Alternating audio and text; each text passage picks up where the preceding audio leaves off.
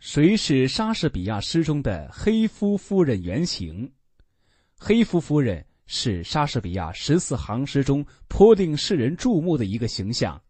作家笔下的黑夫夫人极富浪漫色彩，她黑头发、黑眼睛，甚至是黑皮肤，具有特殊的魅力。正是诗人笔下这位倾国倾城的绝代美人，引起后世研究家们的极大兴趣。他们不断的找寻这位黑夫夫人的原型。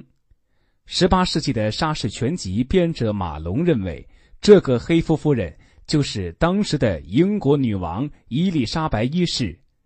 他认为，莎士比亚不少作品都在伊丽莎白女王身上寄托了其对贤明君主的理想。马龙的同时代人卡尔迈认为。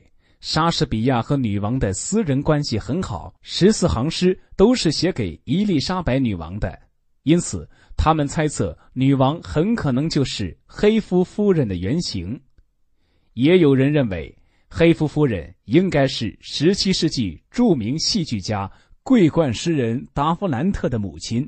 一五九四年出版的莎士比亚《威罗比》，他的《艾薇山夜书》中讲述了一个。客栈老板的妻子如何把爱托付给一位熟悉的朋友 W.S. 的故事，而莎士比亚的名字正好是 William Shakespeare。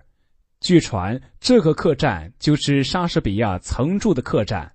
漂亮的客栈夫人对他特别殷勤，其儿子达夫南特更是在醉酒时常常在人面前暗示自己可能是莎士比亚的私生子。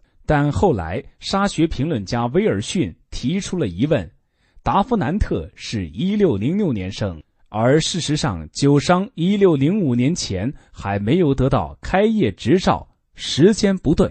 而一八九零年，泰勒提出黑夫夫人是玛丽菲顿，玛丽曾是伊丽莎白女王的一个宫女，一六零零年成了赫尔伯特的情人。并给他生了一个孩子，为此菲顿被开除出宫。后来，玛丽先是给莱夫逊爵士生了两个私生子，后又嫁给了普尔摩尔船长。泰勒肯定莎士的十四行诗是写给赫尔伯特的，那么黑夫夫人自然是菲顿了。但怀疑这一论断的人指出，十四行诗中的黑夫夫人是一个有夫之妇。而菲顿相遇赫尔伯特还是单身，更主要的还有一点，那就是菲顿的画像是一个金发碧眼、白皮肤的美人。后来，沙学家饶斯研究西蒙·福芒的资料时，发现黑夫夫人极有可能是艾米莉亚·雷尼尔，但这种说法也无法肯定。正如二十世纪初沙学专家道顿所说。我们永远不会发现这个女人的名字。